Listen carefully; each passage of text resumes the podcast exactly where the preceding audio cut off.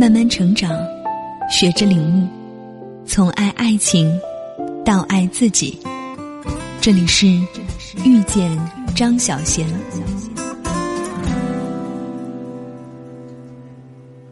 欢迎来到遇见张小娴微信公众号，我是主播如如。今天要和大家一起分享的主题是一个假包教会了我什么。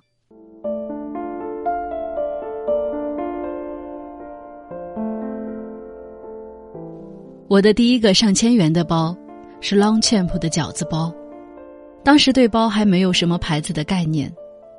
是坐我前面的美编姑娘提了一个小小的红色饺子包，又轻巧又好看又能装，还不贵。据她说，澳门买的还不到800块。而家属刚好要去香港，我便描述了一下牌子和形状，让她帮我带一个回来。事实证明，直男对包的理解力的偏差值总是大到超乎想象。等他回来，我盯着那个比我想要的包大2-3倍、软趴趴的、特别像个购物袋的大蓝包，一时不知说什么。特别是价格比我想象的要贵出不少，精美的包装显示出了专卖店的气息，盒子、宣传册，还有多出一条一看价格就贵在上面的斜挎皮带。我用不到的几率可能高达90%。第一次买名牌包的经历不算成功，但却就此开启了我对名牌包的认知之路。在此之前，花上千块买个包不在我的购物选择里。而直男家属非常兴奋地给我描述了去专卖店的经历。在我疑惑为什么会比我想象中贵不少的时候，他和我说，这已经是在店里摆放的最便宜的一款了，下次可以买更好一些的。在专卖店店员的科普中，他反而比我更先接受了关于包的价值洗脑。买一个这么贵的包是一件正常的事，并且对我的选择觉得已经很节俭了。作为一个时尚杂志的编辑，事实证明我在包上开的窍是比较晚了。当我拿着那个包去上班时，一眼就认出的同事过来看，有一个年轻的服装编辑说了一句，这是个购物袋吗？然后主任轻笑一声说，人家1000多块买的包，你说是购物袋？不知是在笑他还是在笑我。在我开始关注买包这件事后，像是迈入了一个新的话题圈。以前不关注的时候，虽然杂志每期都要做单品推荐和各种包的介绍，可看了之后基本熟视无睹。关注之后才发现，周围的同事们有好些都背着几千上万的包，但很少见到炫耀和讨论的情形。我背着几百块的包时，和他们在一起也相安无事，没有审视，也没有要求。但在我和他们讨论的时候，他们便会和我分享种草和代购，还有自己买包的故事。这种生活上的界限感和尊重感，我不是第一次感受到了。比如在我去健身房之前，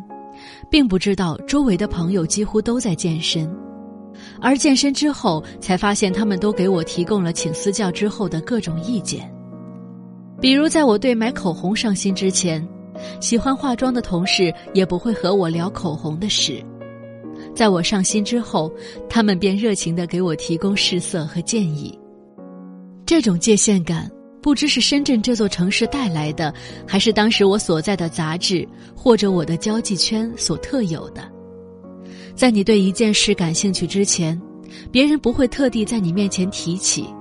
就算你一个人素颜待在一群化妆的同事里，也不会不自在，不会感到被排斥冷落或格格不入。你们总能在其他关心的事情上找到交流的话题，而当你关注之后，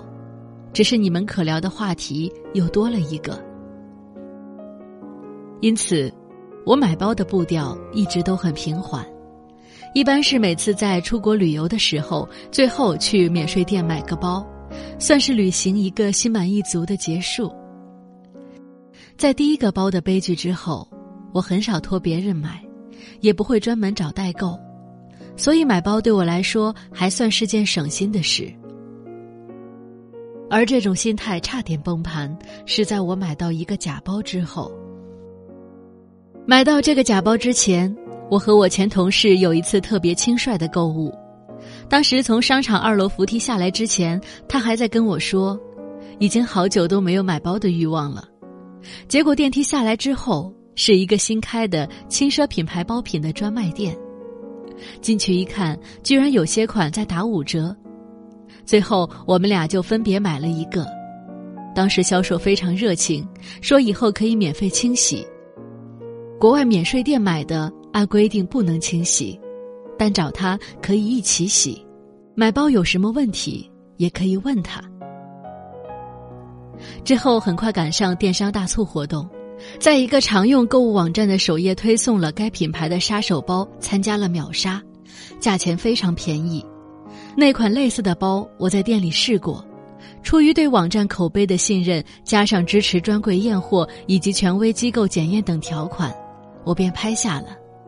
结果没想到的是，前面一水的好评之后，到我们这批货却出现了发货延迟，货还没到就已经签收扣款的情况。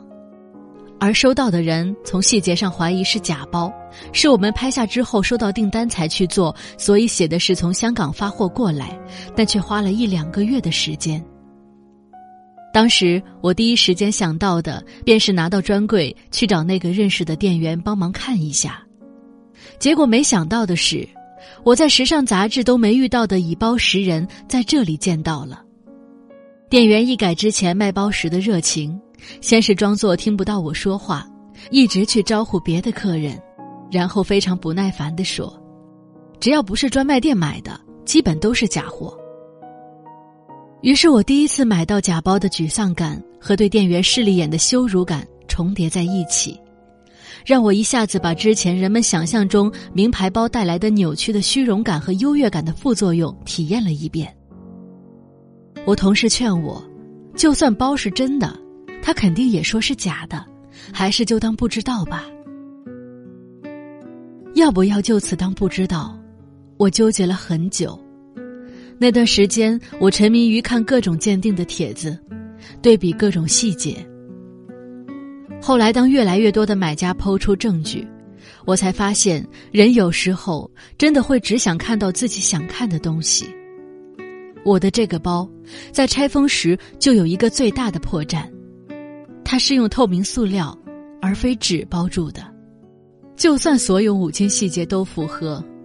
只这一处就足以认定它是假包了。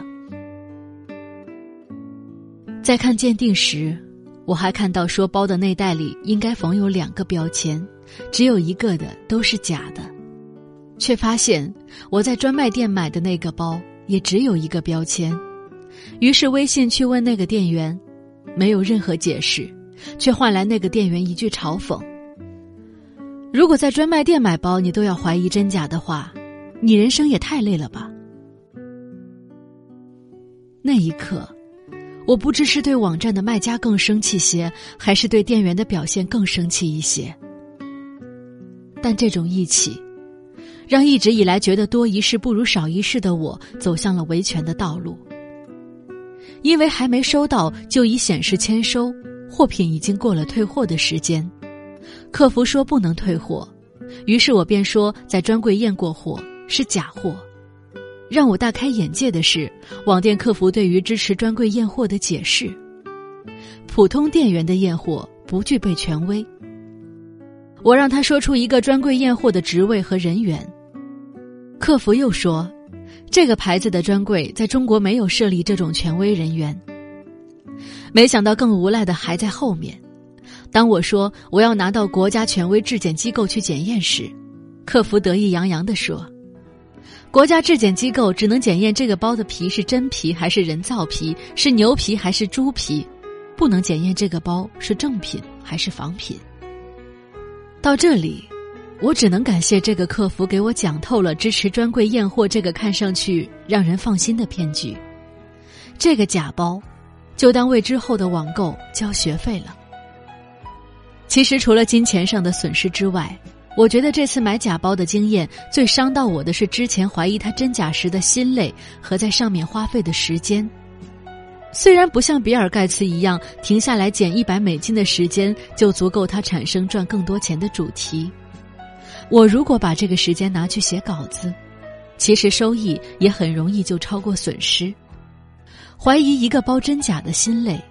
可能比买到一个假包本身对人产生的损失还要更加大。但更重要的是，这次买假包的经历让我加速了对于买包价值观的思考。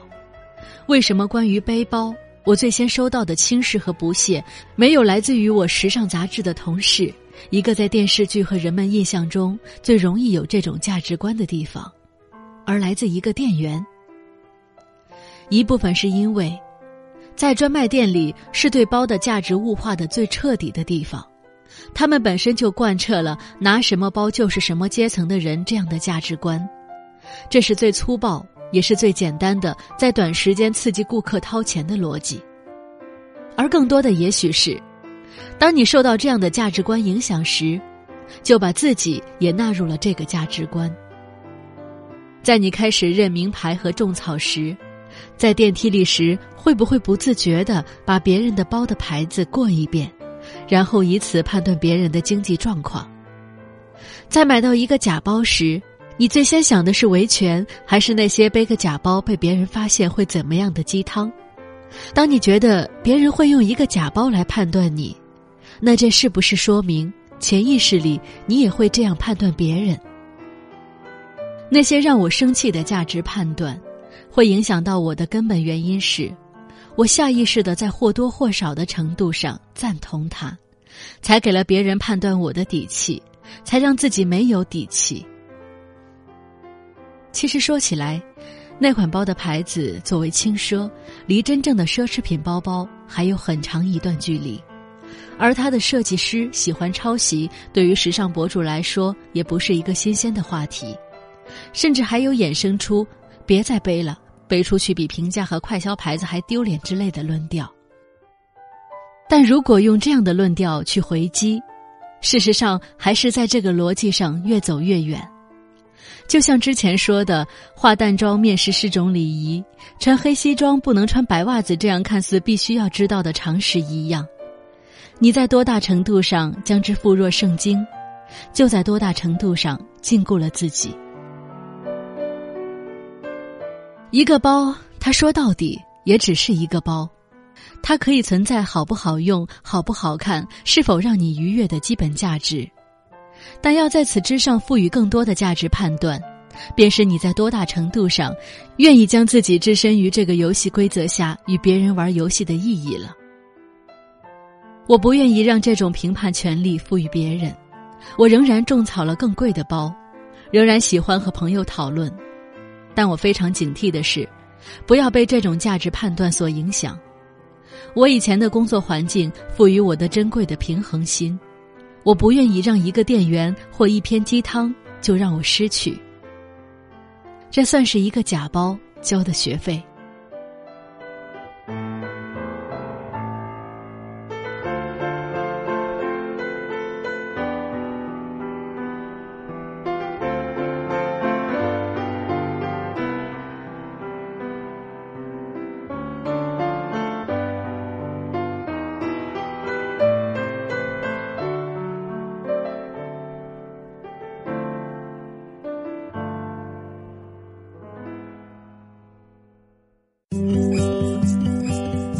本节目由遇见张小娴和喜马拉雅联合出品，更多精彩内容敬请关注微信公众号遇见张小娴。